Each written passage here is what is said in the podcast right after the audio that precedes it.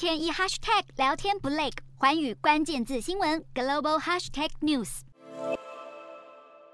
基辅一片雪白，冰封在寒冬之中。但是俄军瘫痪了乌克兰的能源设施，使得乌俄战事更陷入恶斗。不过二号传出，欧盟将把俄罗斯石油的价格上限定在每桶六十美元，最快周末批准生效，也替七大工业国 G7 达成协议，铺平道路。分析指出，每桶六十美元的价格上限低于先前提议的每桶六十五到七十美元。而波兰等国家除了施压生效，还提出了多项的条件。